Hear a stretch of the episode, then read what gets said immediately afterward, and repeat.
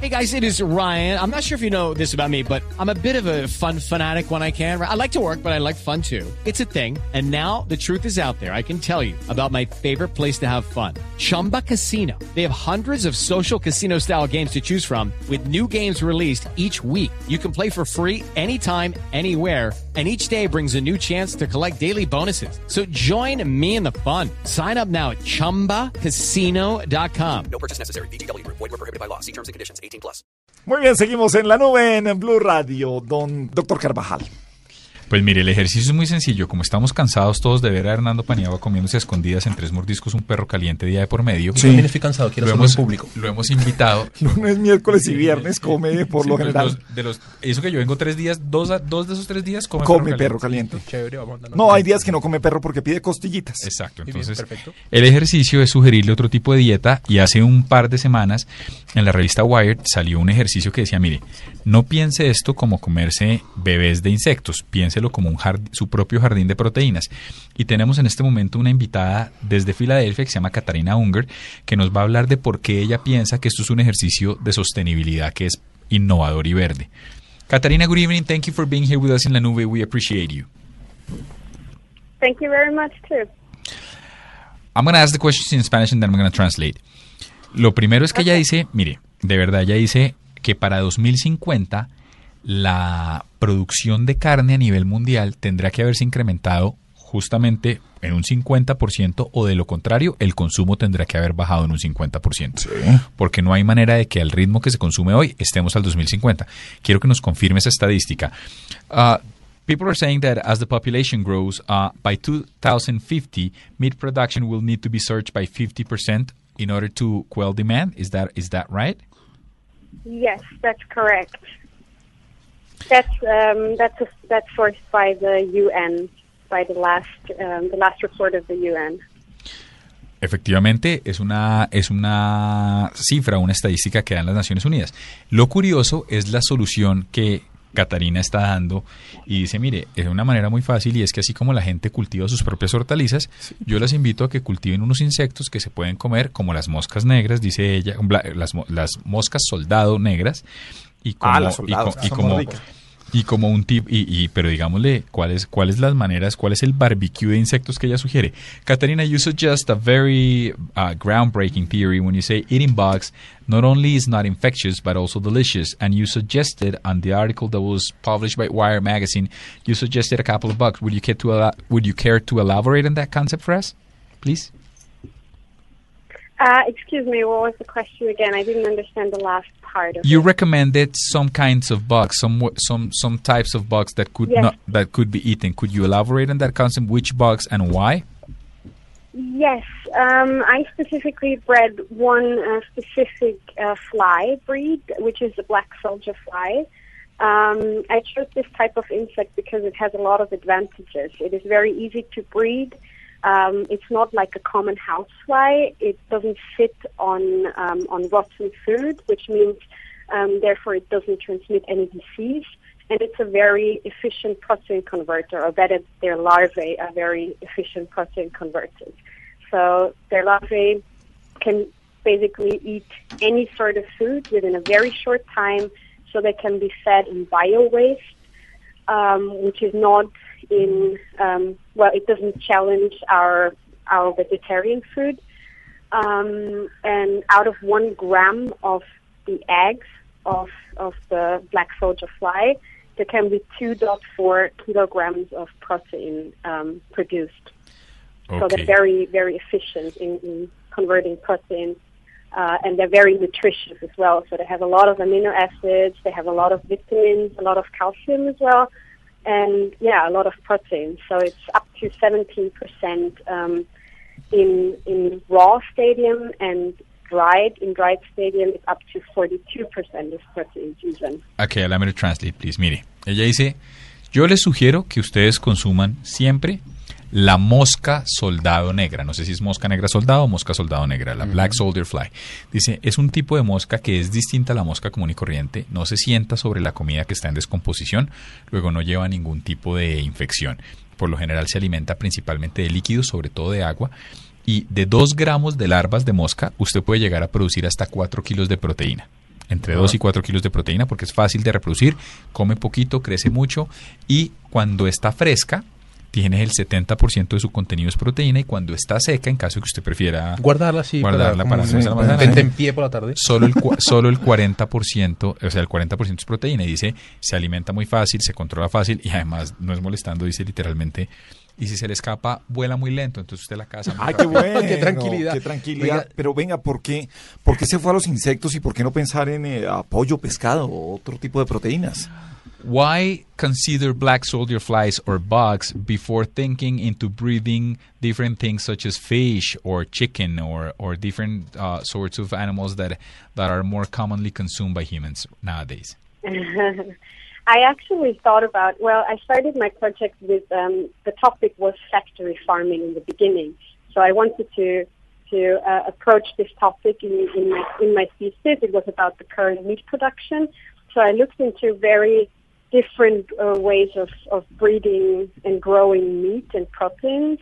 Um, and I finally ended up um, breeding breeding insects and breeding this specific fly um, because we already use one third of croplands to um, to feed animals, uh, and we use like 80% of antibiotics uh, produced worldwide um, are already fed to animals.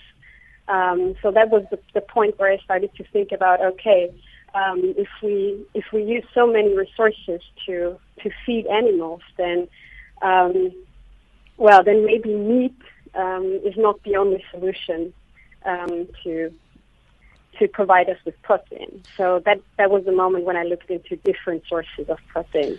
Pues mire lo que dice ella. Dice, eh, en un comienzo ella arrancó con algunas especies como de pájaros, como unas cacatúas y otras cosas, y empezó a darse cuenta de que el ejercicio era mucho más costoso y mucho más desgastante.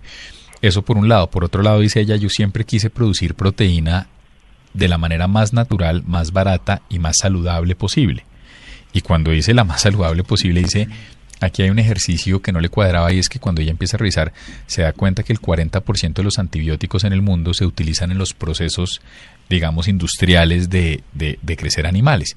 Entonces dice, tiene que haber otra solución alternativa que tenga menos químicos, que sea más natural, que sea más barata, más sostenible, y es en ese momento cuando decide empezar a explorar los insectos. Pero entiendo que la propuesta de ella es comerse los insectos así como vienen o un tratamiento para que, porque yo no dudo que, se, o sea, no dudo, no, sino pues me imagino que saben rico, pues bien hechos sabrán rico. Si uno come hormigas culonas, pues, pues puede comer cualquier otra cosa. Eh, no dudo que tengan muchas proteínas, algo, pero, pero, pero la comida, y lo dice alguien que sabe mucho el tema, es también una experiencia. Sí, y que sea rico, que, que se vea bien. Sea agradable. Que sea Tiene que ser agradable. bien, o sea, tiene que verse bien, la y- y comida se- tiene Tiene algo. que verse bien y tiene que sentirse bien en la boca. Sí. ¿Sí? Entonces, ¿cómo, cómo o qué propone ella o si, o si la propuesta de ella llega hasta allá? by no means do we doubt that these uh, bugs uh, are full of protein, are healthy, taste well, are, are a, a, sustainable uh, alternative to, to, to meat production. But when it comes to food, when it comes down to food, food is an experience as well. So, is there part of your theory something to make them? It has to feel good. It has to look good. Is there something within your garden that ends up on a specific recipes that look good, feel good, smell good, uh, uh, or or do you just stop at the protein phase? No, no, no. I didn't stop at the at the protein um. Um, as a designer, aesthetics is a very crucial element in in my work. Um, so I was looking at before I was starting to to actually breed them and design the machine. I um, I bought a couple of different insects and started to process them at home and eat them and experience it on my own and and see how they how they look like when they're cooked and and how it is to process them. Um, and well, in in this uh, in this research phase, I found out that it is you know I, I didn't have a problem of of having them at home, and I didn't have a problem eating them, but I didn't really want to touch them. I didn't want to grab them out. So this was another point why I chose the black soldier fly because the larvae are self-harvesting, so you don't have to grab them out. Um, then, of course, the aesthetic look of the machine should be very clean, um, and it should be very it should be ca- carefully designed in order to to make an aesthetic impression. Um, and well, and then finally, of course, I cooked them and I prepared them.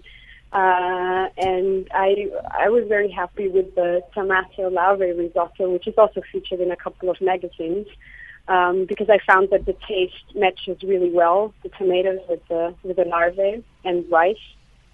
Um, and of course, I let my family try them and my friends. And um, when I presented my thesis um, in back home in Vienna, um, actually everyone really tasted them, and yeah, my plate was empty by the end of the presentation. So I was I was quite happy that that it seemed to really work.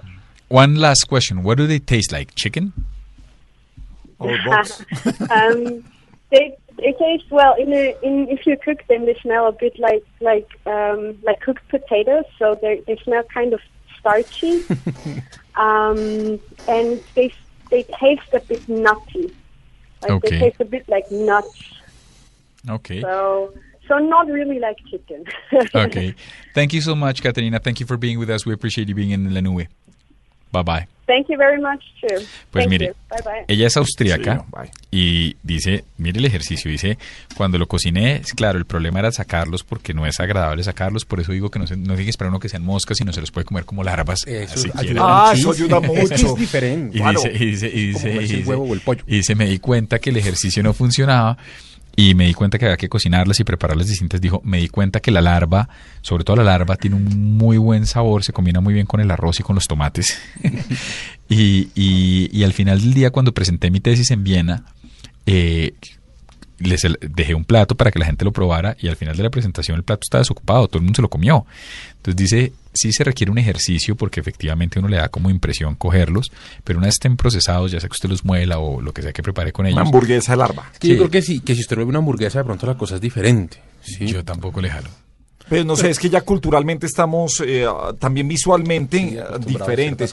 Hay muchas cosas que uno no se come solamente por la, por la apariencia, Sí, no mire, por el sabor. Exacto, mire, los, pues le voy a dar dos ejemplos tontos. Yo no puedo, saludos al señor Diego Santos, pero yo no puedo comer hormigas culonas. No puedo, no puedo. Que es que es un manjar, que es un delicas, lo que usted quiera. No puedo. O sea, no me cabe en la cabeza. Y ella dice que estas, so- estas moscas negras soldado, mosca soldado negra, so- saben muy parecido a las nueces. Dice, saben muy, muy, muy parecido a las nueces. Porque yo le preguntaba que a qué sabe apoyo, que a todo lo Sí, que claro, dice no sabe apoyo. Todo sabe apoyo. apoyo. Sí. Y dijo, no, no saben a pollo, saben como a nueces. Son muy, son, son crocantes y saben como a nueces. ¿Quién se quiere comer la mire, mitad de mi perro? Yo le digo, yo, yo le digo, yo le digo, mire, en serio, ¿usted se usted come chapulines? No, No he podido. Yo, No, mire, no yo le jalo a todo. Fui a México y no fui capaz. no, no pude con eso. Pruebe el taco chapulines. No, no, muchas ¿Pero para gracias. qué? Es delicioso. Para uno hacer arcada. Ah, ah, Mire, un amigo mío tiene una teoría que es buenísima con las frutas y yo en este momento me estoy, la estoy pirateando y me la llevo a la proteína. El tipo dice, cuando uno le dice, uno está en la costa y le dicen, ¿usted no ha probado el jugo de corozo? El jugo de corozo es delicioso, es un manjar. El tipo dice, mire, si fuera un manjar, sería famoso como el, como el de limón o como el de naranja. Todo el A mí mundo no me- llegaría sí, todo el sin mundo- jugo de corozo todo el- sin azúcar. No sería un secreto. Entonces no me dé jugo de corozo, hágame jugo de maracuyá. De lo que de lulo. lo que uno sabe. Sí, o sea, yo creo lo mismo. Si las larvas fueran deliciosas, ¿usted cree que el corral, o sea, no, que el Leocat no tendría Sí, unas larvas ahí, ¿no? Y estaríamos aquí comiendo larvas. Sí, ¿Para qué comprar nueces No, si las larvas saben a nueces? No se me ocurre nada más feo a mí que el mondongo. Pero los callos a la madrileña son famosísimos y funcionan. ¿Usted cree que si de verdad eso fuera un secreto de, no sé, algún pueblo en Cundinamarca o en Boyacá?